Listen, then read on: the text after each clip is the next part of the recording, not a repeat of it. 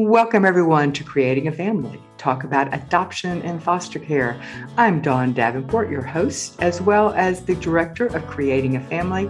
And you can find all the great material that we have for you at our website, creatingafamily.org. Today, we're going to be talking about the the sticky wicket that is social media. We love it, we hate it, it can drive us crazy. But today we're really going to be focusing on handling social media as adoptive, foster, or kinship parents. We will be talking today with Katie Byron. She is the Director of Fostering Connections for Families and Program Manager Family Connections Program. We'll also be talking with Laura Jean Beauvais. She is a licensed professional counselor with New Winds Counseling and last but certainly not least, we'll be talking with Dawn Friedman. She is a licensed professional clinical counselor with supervisory designation at buildingfamilycounseling.com. So let me start by saying it, you know, social media is really has a lot of benefits. It's a great way, and, and quite frankly, many people's preferred way to stay connected and to access information. But along with the many benefits that social media brings to us comes some challenges. And I think that's especially the case for adoptive, foster, and kinship parents. And although this seems somewhat redundant, I do think I think most people know when we talk about social media what we're talking about. But just to make certain, I will say that the most popular social media platforms include Facebook, Instagram, YouTube, TikTok, Snapchat, Twitter, Pinterest, and even Reddit. So the way we're going to structure this interview is we're going to start by talking about social media as prospective parents, pre adoption. And then we're going to be talking about social media as adoptive parents. And then we'll move to talking about social media as foster parents. And then we're going to end by talking about social media with adopted and foster teens and how we as parents can help them negotiate the the pitfalls that that social media can bring. So that's the so don't get anxious if if your question is is that's the format we're following. So uh, if you're really interested in the last thing you're just going to have to hang around and get all the the great information that we'll be providing along the way. So I, want to start by talking about the pre-adoption period. Um, and if for no other reason than I think it's really important for pre-adoptive parents to realize that states have varying laws on matching and on matching online as well as advertising for expectant parents. So you need to know what's allowed. So with that cautionary tale, um, you can get yourself into trouble if you're not clued in ahead of time. So Laura Jean, I want to start with you. Uh, how much information can you or should you post after you have been matched with an expectant mom during your pregnancy? Mm, that's a it. Um, I think it depends on who you are and how much you're even comfortable in posting about yourself. But I would say, in general, that we all want to be very, very cautious about what we're putting on our Facebook pages and maybe even on our friends what our friends are even posting or our relatives because the truth of the matter is is that expectant moms and their and their fa- extended family say an expectant mom's mom or the or the um, quote unquote birth father biological father they may be also um, looking at what's on your post. So even even though we would recommend not becoming friends say for example on facebook that during this time because there's all sorts of ramifications to that but other people and other people from there could also be looking at your at your Facebook posting. So I, I think that, and I say Facebook because that's what I'm most familiar with. But again, as you know, there's so many different types of platforms right. on which yeah. you can be. So I would highly recommend that you may want to quote unquote clean it up a little bit as to what you're putting out there. And then in addition to that, a lot of uh, identifying type of information that maybe you may not want shared on there or about other relatives of yours, et cetera. Again, it's probably pretty much out there anyway to begin with, but mm-hmm again as a as if you're expecting to go into the adoption process this may be a good time to say well, how does it or have even a friend look at your um, postings and say how does this present to someone? Because you don't want anyone to misconstrue who you are. And and then also just the privacy again of your of your children who may already be in the home and also again of your other relatives and even your friends regarding that Well, what about posting, you know, sonogram pictures? I mean, that's the you if, if you're matched in the pregnancy when, the expectant mom is pregnant, uh, she very well may be sharing. You're thrilled. This is, you know, you're so excited, and you may want to post. Laura Jean, I'll, I'll throw this one to you, then I'll expand sure. out to the rest of you guys. Sure. yeah. Well, having worked with an agency for years, I know their policy is that you're not allowed to go ahead and post anything in the pre-finalization phase. As we know that um, expectant moms and birth families they can go ahead and change their minds during a pregnancy and so it is a bit unfair to everyone really involved to go ahead and be making these types of announcements very publicly. So we really recommend not befriending um, an expectant mom and i use that term broadly when i say expectant mom is I, I realize there's other family members and there's an there's also the biological father but wa- wanting to go ahead and say I, it probably is best not to go ahead and do that. Again i would consult with your agency if you're working with an attorney consult with your attorney that that pro- probably is not a really good idea to begin with. Now saying all that, the expectant mother may post that. And she's pretty much allowed to do what she pleases regarding mm, that. It's her but baby at that point. So yes. That's right. Exactly. Exactly. And and if if she chooses to do that, yes, I would say it's every right that she has but yes as as adoptive parents even if your agency did uh, doesn't have a policy or your attorney doesn't have a policy it's still very prudent to be very cautious in that area dawn is it okay to snoop on expectant family or birth family online pre adoption? You know, that's interesting. It comes up a lot in the all adoption meeting, uh, whether or not it's okay to, and I'm using air quotes here, stalk the either the birth family or their adoptive family, depending. And the answer is if people are putting things out there publicly, you are certainly allowed to look. I think it's important to recognize you may get information you're not prepared to have and they didn't mean to share. But I, I think it's it's pretty difficult to ask someone not to look if it's there. So I think okay is the wrong word. I think it's more, yeah, some of the some of us are going to do it. And again, we may find information we're not prepared to have or they didn't mean to share with us.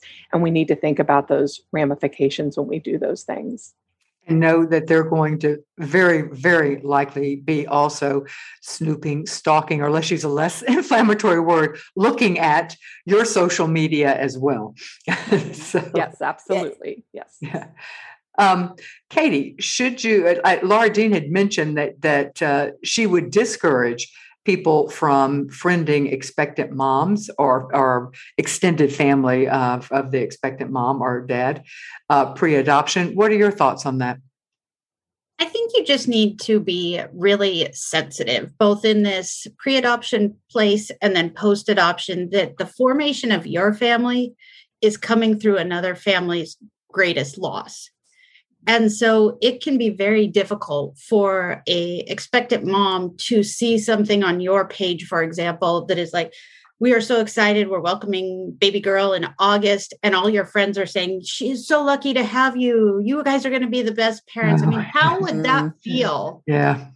Mm-hmm. to someone who is placing a baby because of circumstances that are that are very difficult? And so i think that is a nuanced question that you need to look at through a lot of different lenses and i think it it kind of leads into our next topic too about how to announce a child remembering yeah. that that is coming a family is being broken to create your family and that is just the nature of adoption and so absolutely it's a wonderful thing for your family but just posting that it's all sunshine and rainbows and unicorns and wonderfulness I can only fathom would be very hurtful for a family who is now suffering a huge, huge chasm mm-hmm. in their family formed through adoption.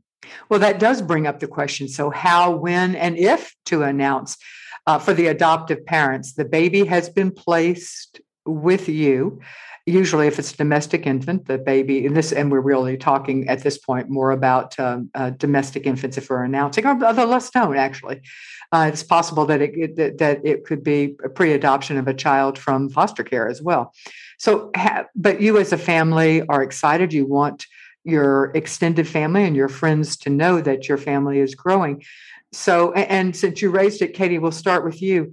Um, how should you uh, announce it wanting to be cognizant that um, your uh, it's potentially maybe if you haven't friended them that you could expect the, that the extended family by uh, by birth would not necessarily be a knowing. But on the other hand if you have a very open and you have invited lots of people who you don't know you may well be friended to these people and not even know it. I think this is pretty nuanced. I think whatever you post look at it through the lens of all the different people of the triad. Are you putting a ton of information out there about their child your child like a picture of them and i've been in foster care for 157 days or whatever? Would your child as a teenager is that something that they feel should be celebrated that it took 157 days to terminate the rights of their first family? So i think you just have to it's hard. This is kind of your lot as an adoptive parent. It's different. It's different. And I know if you give birth to a baby, you can post anything you want, and there's not all these nuances to consider.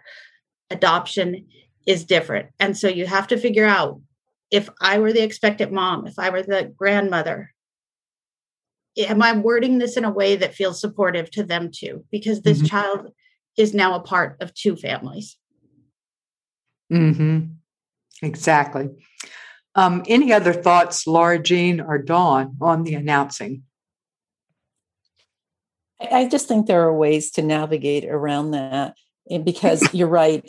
this is a child, and you want every child to feel special. And so there is a way of actually having more private groups, even if even if the expectant or later on when the child's placed with the adoptive parent, the uh, birth mom, that there can be a shared experience among certain people within a private group and that's what i highly recommend. Again as as mentioned before as as katie was saying that how when you when other people make other comments how is the uh, expectant or birth mom how is she and her maybe even her family go, are going to go ahead and perceive now even within a closed group there can be obviously insensitive remarks made or even marks that seem very congratulatory that still can sting coming from from another angle. So i that's the way that i would go ahead and approach it because you certainly do want to whether we're talking about even infant placement or even other types of placements that there is the celebration of life and of adoption. And we certainly want to keep that element there, but perhaps it needs to just be done a little bit more privately than you would on, on regular social media. And I think even people moving forward, even within biological families, other parents are taking more caution in what they provide out there regarding their children. One of the things I'll add too is if you do already have an open relationship with some birth family members, this is a discussion you can have with them. Mm-hmm. You're building a long term relationship. And so often I get adoptive parents who come in and say, I don't know what to do. Should I share this? And, and because she might see it. And I say, well, you could ask her you can start having these conversations now and setting up boundaries. They may tell you that they want you to announce it and they're just going to hide that for a time. Or they may ask you to block them from that announcement. But I I know in when I was counseling a birth mother that she really wanted to see that because she wanted to see her child welcomed and celebrated. So we can't make assumptions about what birth families might be thinking when they read those things. We can ask them. I love that. When in doubt, bring it up. You're going to have a relationship with this. Now, this is assuming you will have a relationship, but we do know that that sometimes we don't either because it's a closed adoption and an infant, or it's adopting through foster care, and the for whatever reason they have discouraged, or the the, the birth family is not wanting the relationship, or the caseworkers are discouraging that. Uh, Dawn, do you have some tips that pre adoptive parents can use during this period that could protect the privacy more? Well, I.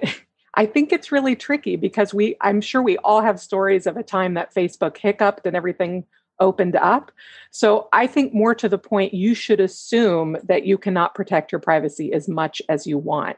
And I, it's something I also tell parents a lot is there's no such thing as closed adoption anymore, uh, especially with things like ancestry.com, even adopting overseas, people are finding each other. And so I think you need to assume I cannot protect privacy as much as I like unless I have something like a closed group text.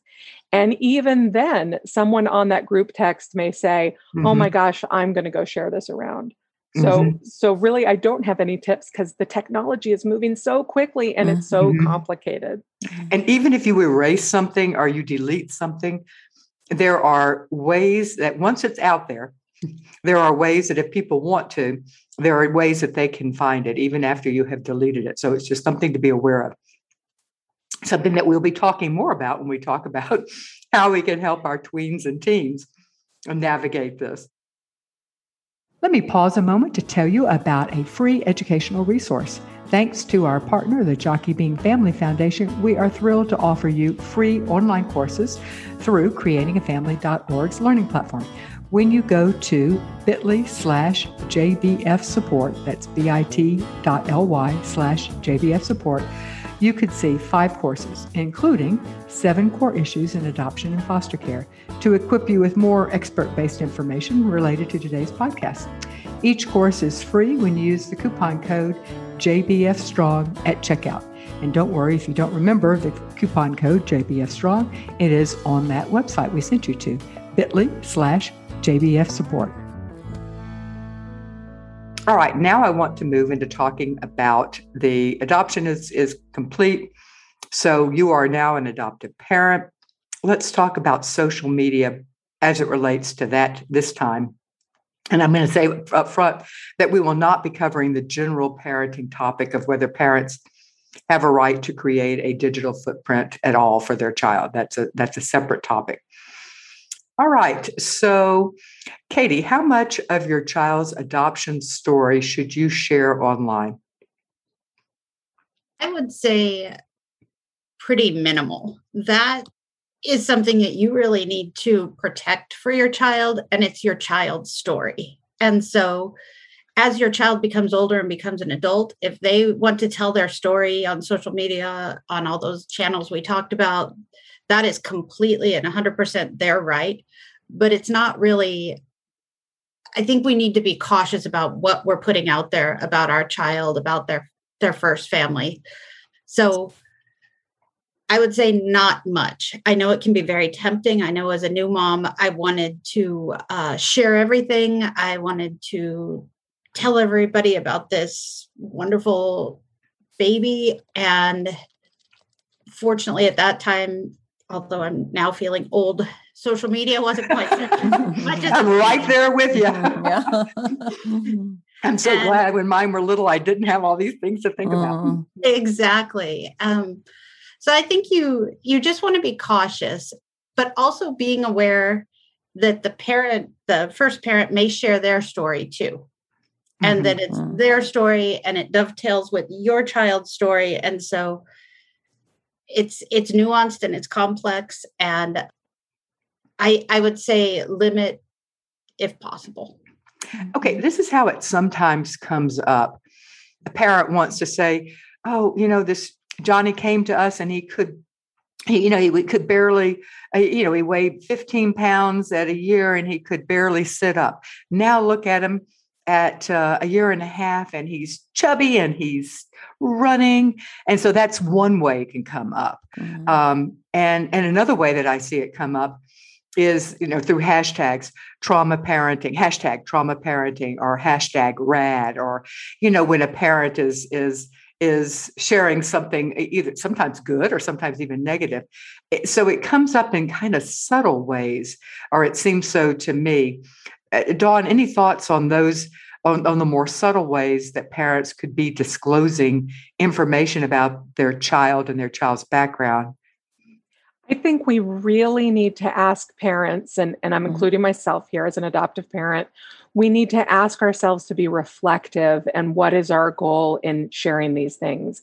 Sharing a child's diagnosis could have long term ill effects for them because then people see them as their diagnosis. So I really, really caution this. I appreciate that parents may want support, mm-hmm. and certainly they deserve support. There may be safer, more respectful ways to get this maybe looking for an offline in real life meeting where there is an expectation of confidentiality or I know in COVID that we are getting more online meetings, so there's more flexibility. Mm-hmm. But again, where there's an expectation of confidentiality. I know when you have a young child, it seems like they are going to be a baby forever. They're going to be a child forever. They grow up very quickly and they have opinions about how they want to present themselves to the world. And we need to be preparing ourselves to allow them to take over their own narrative and look for ways we might be blocking that mm-hmm. unintentionally. Mm-hmm. Excellent.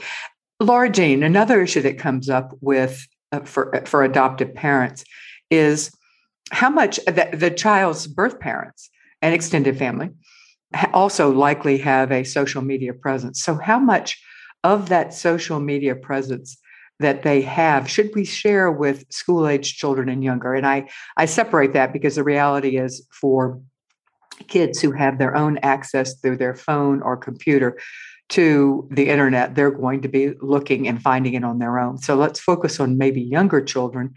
And you, as a parent, are seeing you know pictures of birth family and how much of that should you be sharing with your child and and does it matter obviously it probably does depending on whether you have a, a open or a closed relationship with the family mm-hmm. sure well i feel like even very young children you know children first of all, let me just say that children are always thinking about their birth family and their birth parents in particular. And so they really do want to know about about their heritage and about where they came from. And I see this even with my clients, my very young clients, even 4 to 6 years old, when parents are able to give them something very tangible such as this is what your birth um, mother say for example looks like or your first mother looks, however you want to refer to her.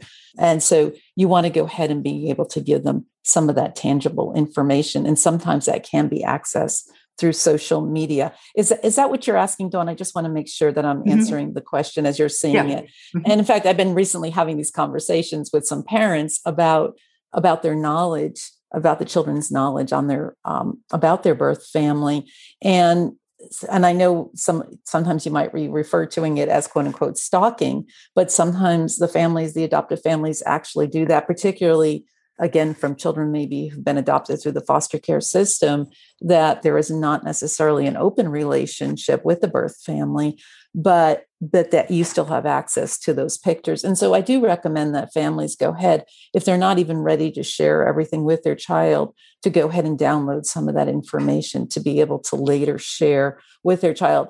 And one thing I, I really do believe is that years ago again my children are 30 and 31 and they were adopted at birth and it was very different and uh, so some of these issues were not quite issues when when my children were coming up but i I feel like you really do need to share with your children just about everything within their heritage by the time that they reach their young teens, by the time they reach, you know, early adolescence.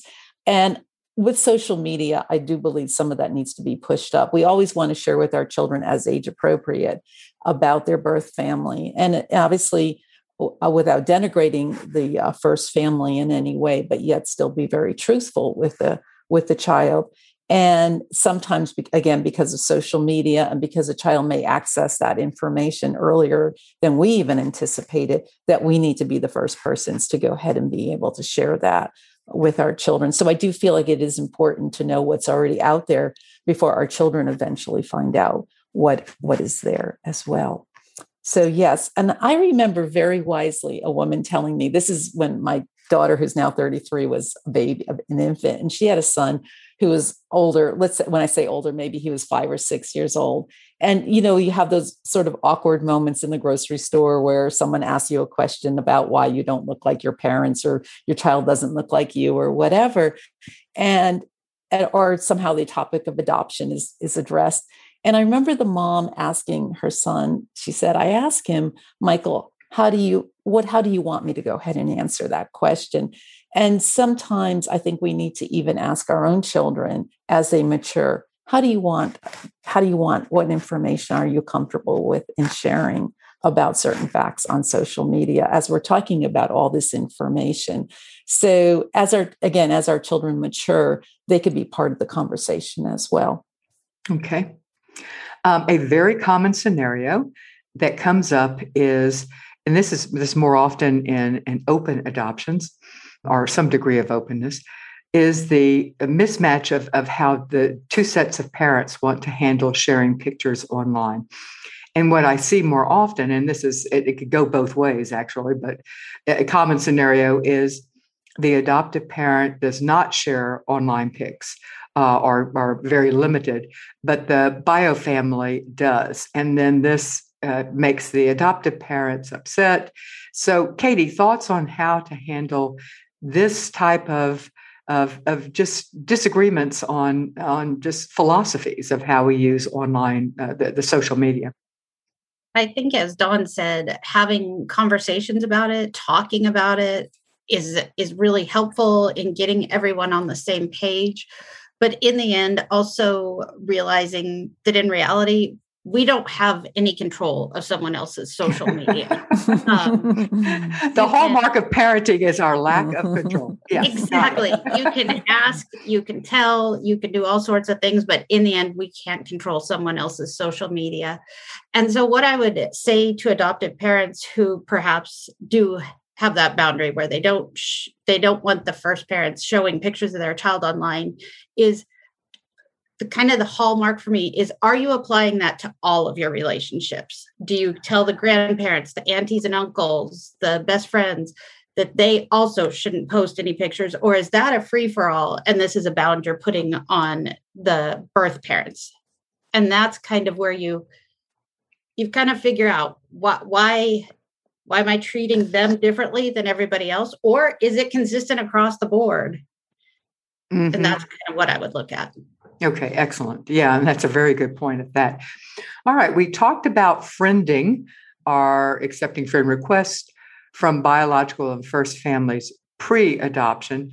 But what about post adoption? It seems like this is kind of a, a no win in some ways because it, if you accept them, you have, to, as friends, you have to think through the ramifications there, but you also have to think through the ramifications if you don't accept their friend request. Mm-hmm. So, Dawn, can you talk some about the kind of the, the muddle that is uh, friending birth family and extended birth family on any social media? I, that is such a personal decision, and so much probably depends on the circumstances of the adoption and I, there's no clean, easy, this is always the answer. These are discussions that we need to be having with our partners. If our kids are old enough with our kids, I know that there are some families who have created special Facebook accounts just for birth family members. I, I have um, a, a, client who created accounts for her children just for birth family members because she wanted her children are adopted from different families and they have different expectations and values about social media.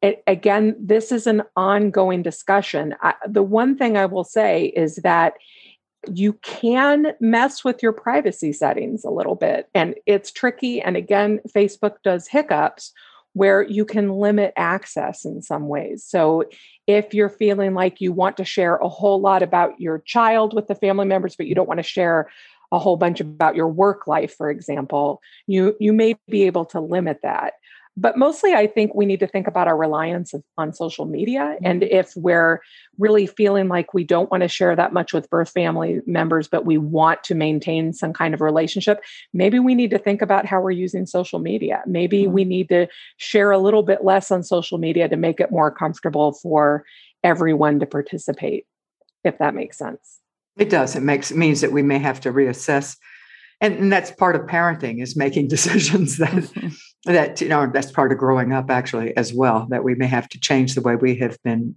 been doing things. Hey guys, I know you are listening to this creatingafamily.org podcast, but have you subscribed? Subscribing helps us both. Good for you because you're going to automatically see the topics for the week, and it helps us because iTunes and other podcast apps look at the number of subscribers in deciding which podcast to recommend. So you see, it's really a win win. So thanks for subscribing. Right. And the next topic I want to talk about is seeking help online without oversharing without divulging personal information. And i say that as as as creating a family runs a really large online support group. And i believe in the value uh, that comes from being able to seek support mm-hmm. from others who are walking this path because oftentimes we don't have people in our everyday life who are experiencing some of the same things. On the other hand it is our child's story. So how do it, it, seems like it's a it's a very fine line. Katie do you have some thoughts on that? Sure. I think you there's a lot of different options. There are tons of different support groups on facebook including creating a family that you can join and then just watch or look through old posts to try and find que- answers to your questions but you also there's a feature in facebook that's one i'm most familiar with too that allows you to ask a question anonymously or you can always one of the best things is to send a private message to the group administrator and have them ask the question for you what is also important is to look at your question and what is necessary info you're sharing versus are you mm-hmm. sharing the child's whole story and you really need to talk about this one thing and so just kind of looking at that, like, is there a way mm-hmm. I can ask this perhaps without identifying if you have multiple children, the child's gender, and just really mm-hmm. getting at the heart of your question. Mm-hmm. And and you're, not all groups will accept anonymous questions, but I certainly know ours does, and and others do as well. And most, uh, well, I shouldn't say most. I actually don't know what percentage of admins will post anonymously, but but or that you can use the feature that allows you to do it anonymously. Very good point. And Laura Jean, one of the questions that we were uh, we we posted actually on the Creating a Family support group, asking what thoughts, what questions they had um, on the topic of social media. And a couple of people ask this question, some ver- some version of this is that as new adoptive parents, they were excited to join uh, online groups, online support groups, but each group has a very distinct personality and, and they felt attacked. They felt not very unsupported in, in a number of groups and just kind of how to juggle the ups and downs of, of online groups in general, but let's say online adoption groups specifically. Mm, yes, I as someone who is on some of them and kind of following them somewhat loosely, um, yeah, sometimes the comments when someone does pose a question, sometimes the answers can feel uh, very judgmental. Um, yes. Kind of like to dovetail on what was just said, also about what what is out there and how you ask questions. You may make up, let's say again on Facebook, maybe make up another name for yourself out there and then when you go ahead and pose a question, that you go ahead and more anonymously. I just think about even professional counseling groups that I like one of them that I'm in, and we say, okay, well, we're going to share one of our client stories. Let's go ahead and change some of the scenarios a little bit. So this way, again, people don't know uh, of whom we may be speaking. Yeah, it's a good point. You can um, you could you could set so up your own private account. situation right. to Right, exactly. And then and maybe switch it up a little bit, but it still doesn't take away the sting of what it is like to have somebody criticize you. Let's say, for example, parents of children with FASD, uh, that's uh, fetal alcohol spectrum disorder, and watching some maybe someone talk about how they're handling this with their child, and then someone else commenting in a very, again, harsh way it can feel it, it, it can feel like a sting especially when you are are working so hard to do what's right for your child and you're still navigating and i think that's really up to the administrator to make sure that there's a, a tone set that the criticism cannot harsh criticism cannot be there just uh, suggestions and i think sometimes if you really do feel like a group is too harsh then maybe it is time to get off yeah. uh, of one of those groups. And I, think this is still even true for certain even professional groups that some of us are on. If someone asks a question and then someone attacks, well, you should already know this. And I'm not saying this has happened, but I'm just saying if something like that were to say, or like the tone is like, oh yeah, that's really obvious. Well, then you know that does again, it feels like a stain. Mm-hmm. We do tell people. So that, I think it is being really sensitive and maybe even coming back and saying, you know, we're all in this boat together, so to speak. Yeah. Yes. We always tell people that the truth is groups, online groups have personalities, have they really do. And sometimes they reflect the personality of the admins, and sometimes they reflect loose monitoring. And so it's more the, the personalities of the members. But it is okay to to sit in a group and then decide it really isn't for you. That's fine. But I also do sometimes think that if you find that there is some value there, assess whether your uh, skin is a little thin. if you're mm-hmm. taking offense, you're feeling challenged because you're feeling vulnerable. And if that's the case, then maybe just uh, we call it lurking, but just pay it. Don't post for information. Uh, don't post for advice specifically for you, but still hang around for a while, and you might find that you can benefit without having overexposing yourself. All right, now I want to move to talking about social media as foster parents. Now, some of the same things we've just talked about for adoptive parents would apply. Um, but I, I, particularly wanted to talk about the issues that are really unique to your position as a foster parent. And also, just going to uh, say up front that the differing rules and expecta- expectations on social media between foster parents and the, the between the foster child and the foster parent, I should say, is going to be discussed in our last section, which is talking with our adolescents. All right. So, Katie, first of all, can a foster parent post a foster child's picture online? Excellent question. And the answer is it depends. different, different states, different agencies have different rules regarding this. And so this is something that individuals really need to check with whoever is licensing them, if you're licensed through the state or an agency, and find out what their rules are regarding it. But there is not a flat yes or no answer.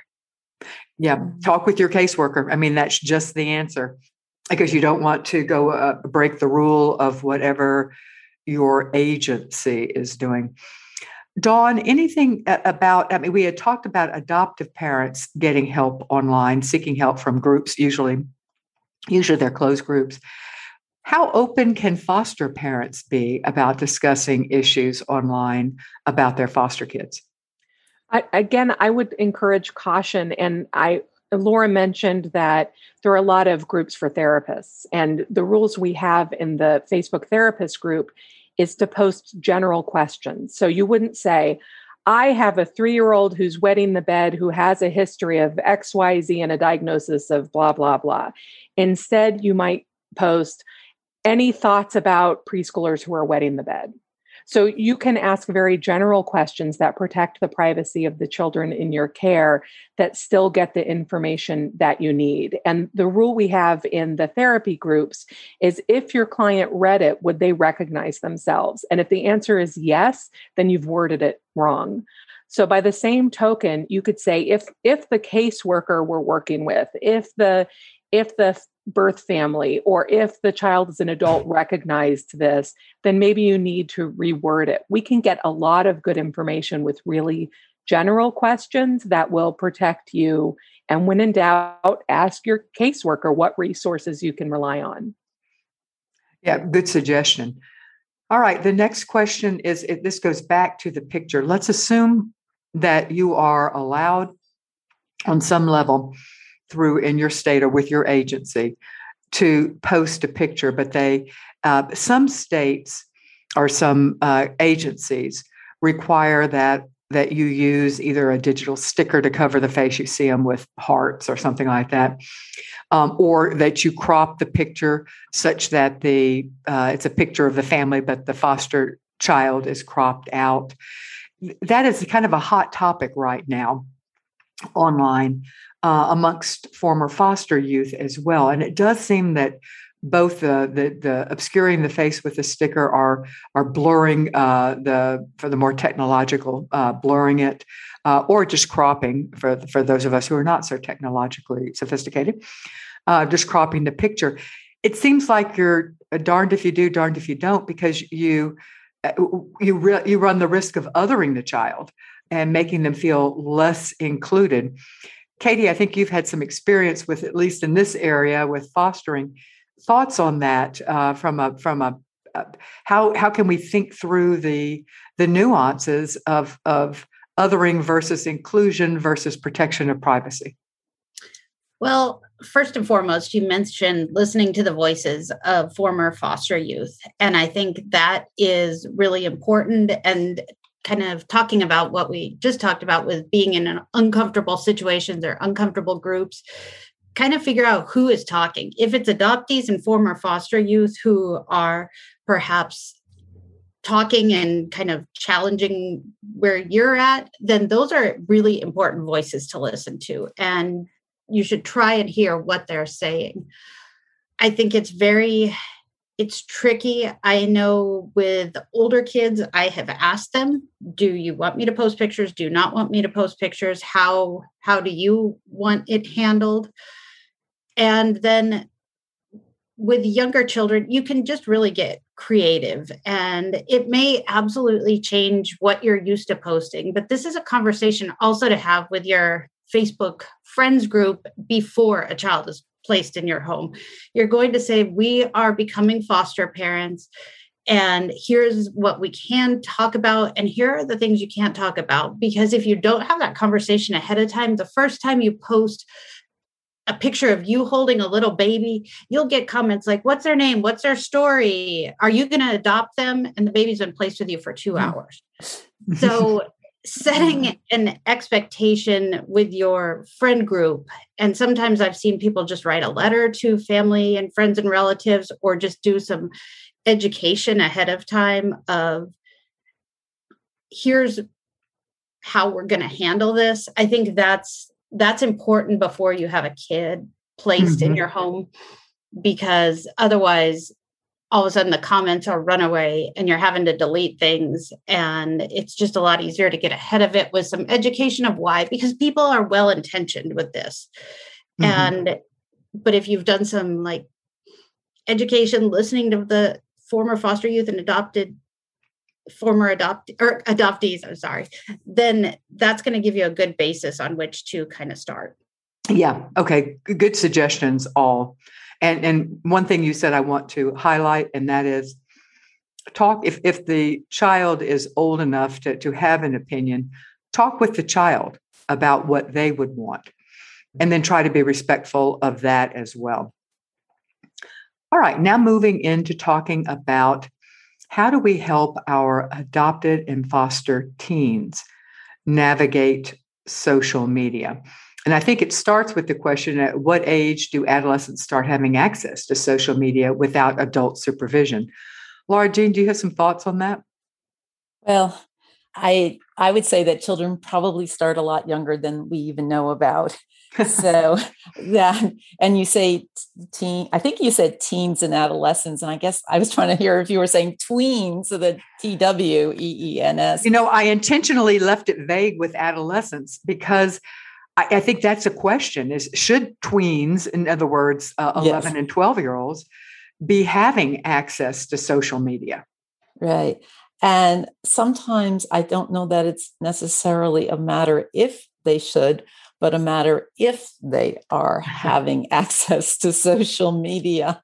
Um, if they have a phone and you don't have, have it blocked, they have access. And right. honestly, even if you have it blocked, then they may have access. Exactly. So that I I know this is going back a few years ago. There was a family who adopted a child overseas, and that young lady who was basically a tween also came with her own phone and her own access to everything that you can access on social media and the internet. So so yeah so so children even as and i know we were not even talking about internationally adopted children yet but same but, though it's but, no different mm-hmm. but yeah but still and of course children adopted through are coming into into your home through the foster care system you may have a rule in your home that that no one under the age of 12 even gets a phone or what whatever that arbitrary number may be but the but a child again if you're fostering a child that child may come in with with a with a phone and certainly access or even through school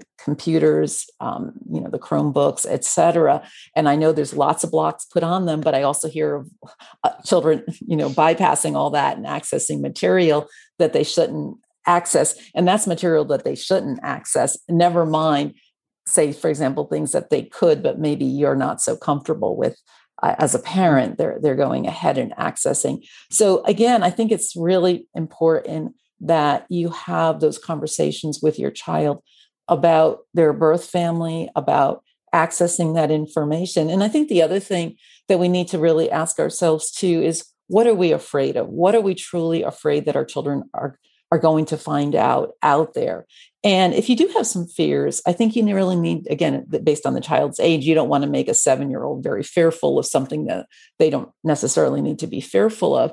But I think that you need to be able to share this with your child, what some of those fears may be, and and and, and having a, a dialogue about that as you discuss the birth family, as you discuss maybe even previous foster families and homes that they were in. Of course, we know every previous foster home isn't a great situation, or if in kinship adoption, about communicating with other relatives and all the dynamics that are involved in there. Again, we may not think that we need to have those kind of conversations with a 10 or 11 year old, maybe historically, but now again with social media, some of those conversations need to be had at an earlier age than maybe we're even comfortable with. Mm-hmm. You know, I think it maybe it would help if if I start this with talking about some of the benefits of social media for uh, adopted and foster mm. adolescents. And I'm going to use that term because that's kind of a general term that would mm-hmm. include mm. however we want, whether it be tweens or teens. And, and so let me just rattle off a few. Maintaining social ties. Social media is how many youth connect with their friends, both old and new. It's also maybe especially important for young people who have been moved from their community or families as a way of maintaining those ties. There are some support groups that are available for youth. So that would be uh, fostered or adopted youth. Maintaining family connections. Youth uh, may be able to reach out to uh, siblings that they've been separated from, uh, or, or parents or grandparents. Um, and also self expression. I mean, nowadays, social media is where many budding poets and artists and videographers are honing their skills. And it's a place where they can also shape uh, uh, shape their identity and they can contribute. And some of all, all of this can help them heal. Uh, so, I mean, there are benefits, I think, because sometimes we as parents want to say, if there are risks out there, let's just prohibit it. Well, you know, let's get real. Number one, you know you really can't prohibit it because even if you never give your kid a phone or a computer they're going to get access to it because all their friends would have it. But there are risks and you know just some of them cyberbullying child predators contact with adults or family members who are unsafe. And the truth is that all youth are at risk for some of these unsafe online situations but youth in foster care may be particularly vulnerable. So I think it's important to note that there are definitely things we need to, to worry about. Dawn, Laura Jean brought up something that I think is a it's, it's it is a fairly common scenario, and that is the child coming into your home, be it through an older child adoption or through foster care, is used to having much looser rules they have a phone earlier than what you have allowed your children. Let's say they're 11 and they come to you with a phone. And in your family, you're at the wait till eighth uh, wait till eighth grade is kind of a movement. Uh, so you're you know you're you're following that uh, that those strictures. What are some ways that what do you do as a parent? Because taking something away is particularly something uh, that that may have have have the importance to this child as, as their phone might. Taking that away is not something to do lightly. No, and I, I wouldn't say that that would should be your first reaction. Instead, I think you can come to it with curiosity, which is how are they using the phone? As you said, what are the benefits of them using the phone? What are your concerns about the way they're using the phone?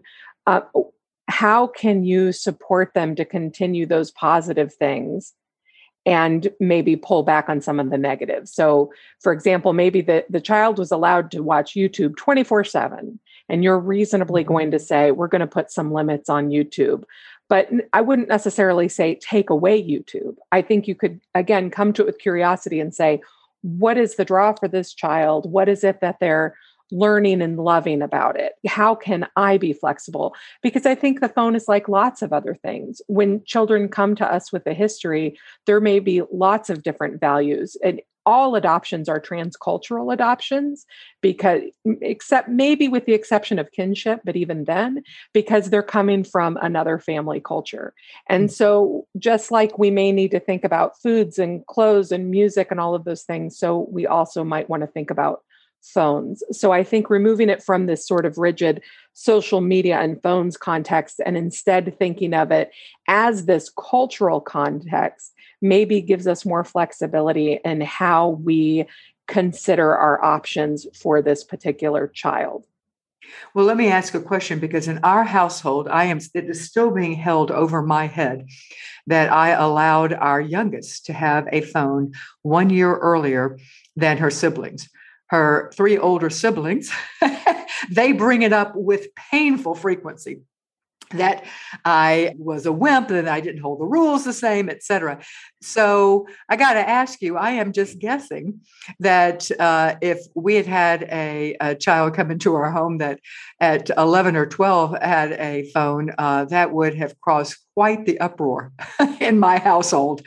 So, Katie, any thoughts on that? That if you're going to take Dawn's approach, and that is to to not immediately start putting uh, restrictions on the phone use if a child comes with one, how do you handle the potential rebellion of the children already in the family who feel like that is unfair?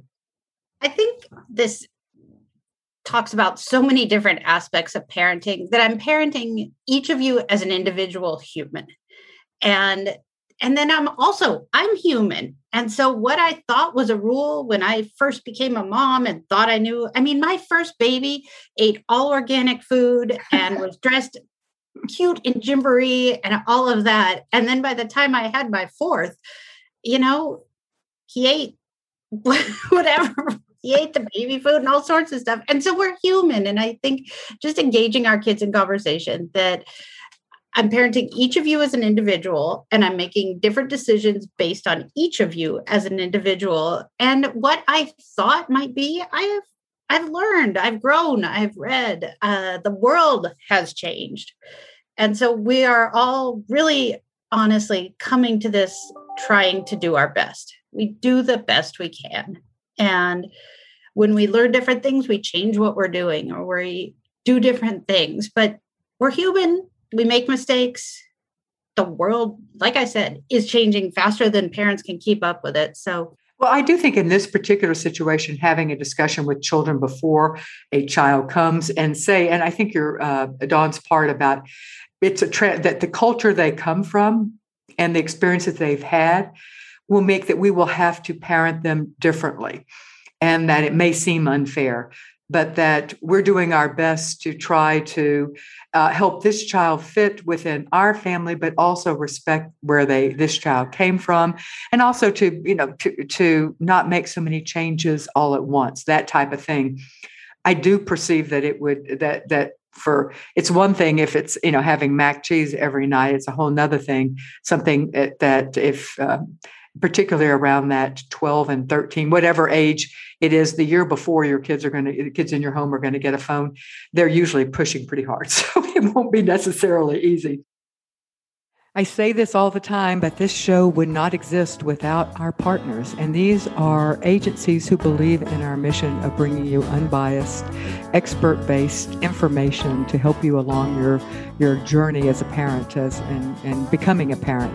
One such partner is Hopscotch Adoptions. They are a Hague accredited international adoption agency, placing kids from Armenia, Bulgaria, Croatia, Georgia, Ghana, Guyana, Morocco, Pakistan, Serbia, and Ukraine. They specialize in the placement of children with Down syndrome and other special needs, in addition to providing services for kinship adoptions. They offer home study services and post adoption services to residents in North Carolina and New York. Okay, now I want to move to talking about handling either birth family contacting youth or youth contacting birth family once the child has their own social profile. And, and the reality is, once a child has access, either through their own phone or their own computer, or their friend's phone or their friend's computer. We do not, as parents, necessarily, we won't even know necessarily if that, that they're going to be reaching, reaching out. So, Dawn, let's start with you. What are some things parents need to, to think about as their children approach the age where either they or their friends will start having access to social media? I do think we should assume that that is going to happen because it is incredibly common and and particularly it's siblings it's birth siblings who are reaching out because they are more adept at social media and often they are yearning for the sibling that is no longer with the family. So i think that we can t- start talking to our children about the possibility of this happening before it before it's even on the radar. I, I think it's a little bit like talking not that i'm i'm equating birth family contact with porn but I'm saying that it is inevitable. So when parents say, How can I protect my child from seeing porn on the internet? I tell them, You can't because it's going to happen accidentally or it's going to happen on purpose, but it's going to happen. They're going to have a friend who shows them, they're going to look for it. There's going to be some weird pop up when they go to a site. So let's start talking to them about how to handle it then. By the same token, we should start talking to them about how they might handle birth family contact before it ever happens. We can we want to let them know that well we won't be angry if they reach out, we just want to know that we won't be angry if someone reaches out to them, we just want to know. Because eh, let's remember that the point of parenthood is to prepare young people to leave us into their own lives. And so, what we're doing is holding them safe and steady while they navigate really tricky things, including challenging relationships with other people, including what is potentially challenging relationships with birth family members.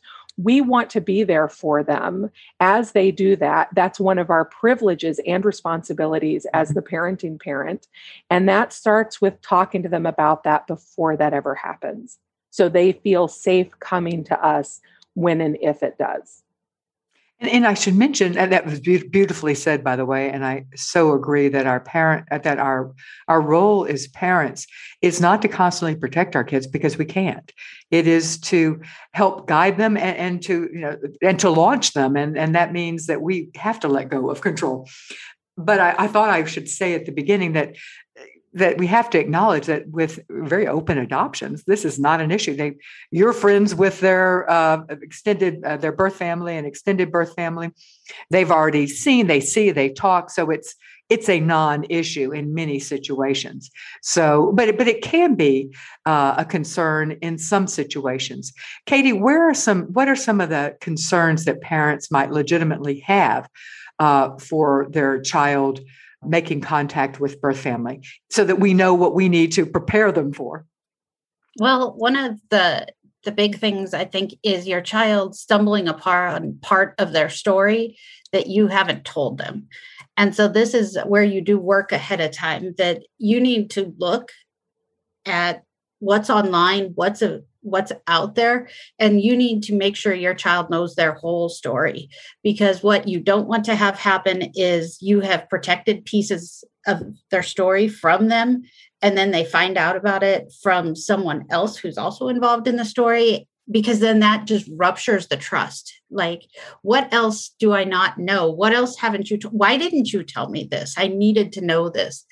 And so i think it really harkens back to they need to know their whole story i mean we are saying 12 but with social media it's we've got to figure out developmentally appropriate ways to talk about it earlier and er, earlier.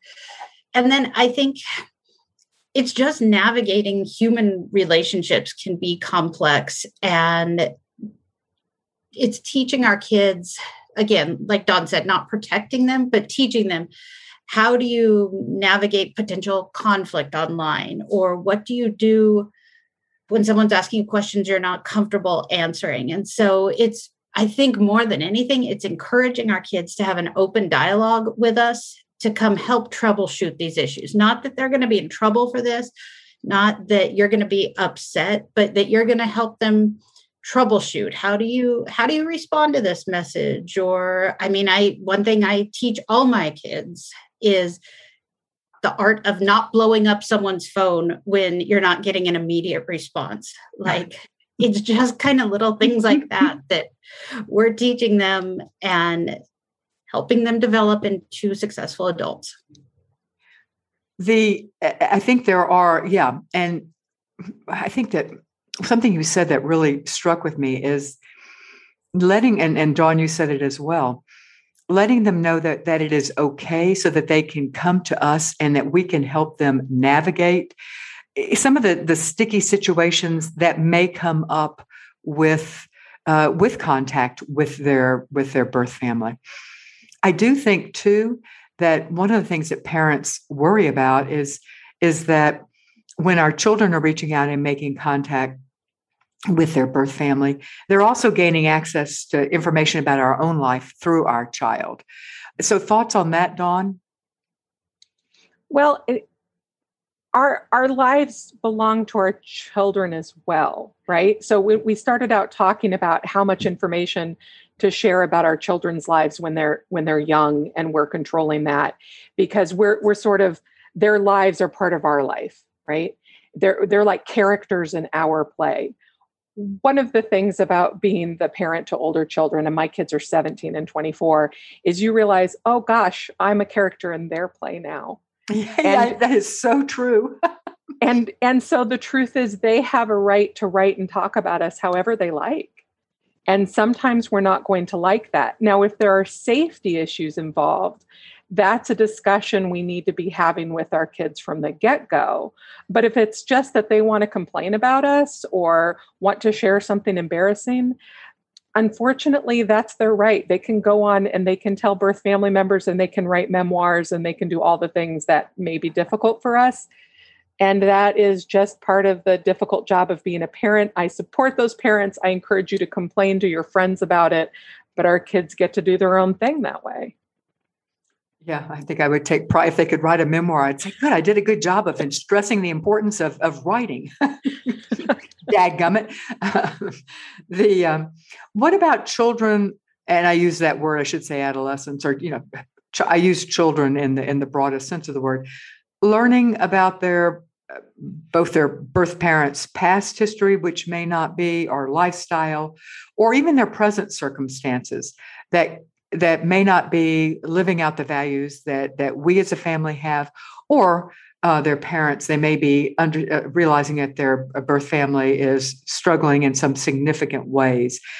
Katie, how do we preempt our, uh, for our children to make this something that is less stressful? we start these conversations really, really early. Conversations about the circumstances that led to them needing to be adopted, circumstances about things that have happened in their history. And you're you're really just talking to your child so that when they see it, there is context behind it, that it's not like, oh, I thought everybody was on a pedestal and she was a princess in a golden tower. No, like we're telling our children their their story as much as we know it. But then you also have to be really careful that what you see in one picture or what you read about on one piece of paper is a snapshot of a person and there is so much more to this person. And so are you seeing them doing something online that doesn't align with your values? Maybe. But does that mean they're a bad person? No. It means that behavior doesn't align with your values but that there is so much more to each of us than you will ever find online or you will find about what's written about us that there is more mm-hmm. and so just really teaching kids to look beyond I don't ever want my kids to categorize bad people and good people. There are people, there are decisions, there are choices, and there are circumstances. And all of that needs to be considered. Mm-hmm. Well said. All right, our last question What do we do when we have difference as a foster parent, eh, differing opinions with the bio parents on what is appropriate and what is not appropriate for social media, be it at what age a child has access or how much access. And I, as an adoptive parent, I think you have that, that is your choice. But as a foster parent, how do we navigate that? Dawn, I'm going to let you have this last one. Oh my gosh. I, I feel like so many of these topics that we're talking about ultimately have more than one right answer. So I'm I would be really curious about what the differences are, and I would be really curious about if they're uh, more lenient or less lenient. I mean, what are we talking about here? Mm-hmm. If and, and then I'm curious about is the ultimate goal for this child eventually family reunification, or are they looking at permanency because in some ways you might be holding space for something that the child is returning to versus you're going to be working on integrating the family or the child more into your family permanently. So i, I think this is really complicated. Um, i think that we we need to really be having these conversations with the child if it's appropriate with the family and with the caseworker. It, again, this is really, really, really personal and specific. And also, if the child is in counseling or you're in counseling, which, you know, as a counselor, I'm super pro counseling, these are also conversations you can be having with a neutral party who hopefully is an adoption competent therapist and can help you navigate these these there's not just a one right answer do it this way or you're doing it wrong it's mm-hmm. boy this stuff is just crazy and nuanced and and again it, if their access is allowing them to have contact with say siblings that have been placed elsewhere or still with the family that you know that that's that might be a reason why you might allow that to continue in some way so mm-hmm. i i feel like my answer is a non-answer but that's my answer well that's actually probably a great way to end because the truth is that that there isn't that there's not a lot of black and white as we are dealing with uh, social media partly because it's changing even as we speak it is changing. And, but also partly because we're dealing with humans and we're dealing and, and humans in general are complex but also we're dealing with humans sometimes at their worst period of lives you know especially in the situation in in a fostering situation. This is not a good and happy time in that person's life. So it, it is complex and it takes conversation and it takes understanding and listening to figure out some of the answers. So i think your non-answer is actually a good answer Thank you so much, Dawn Friedman, Laura Jean Beauvais, and Katie Byron for being with us today to talk about handling social media as an adoptive, foster, or kinship parents.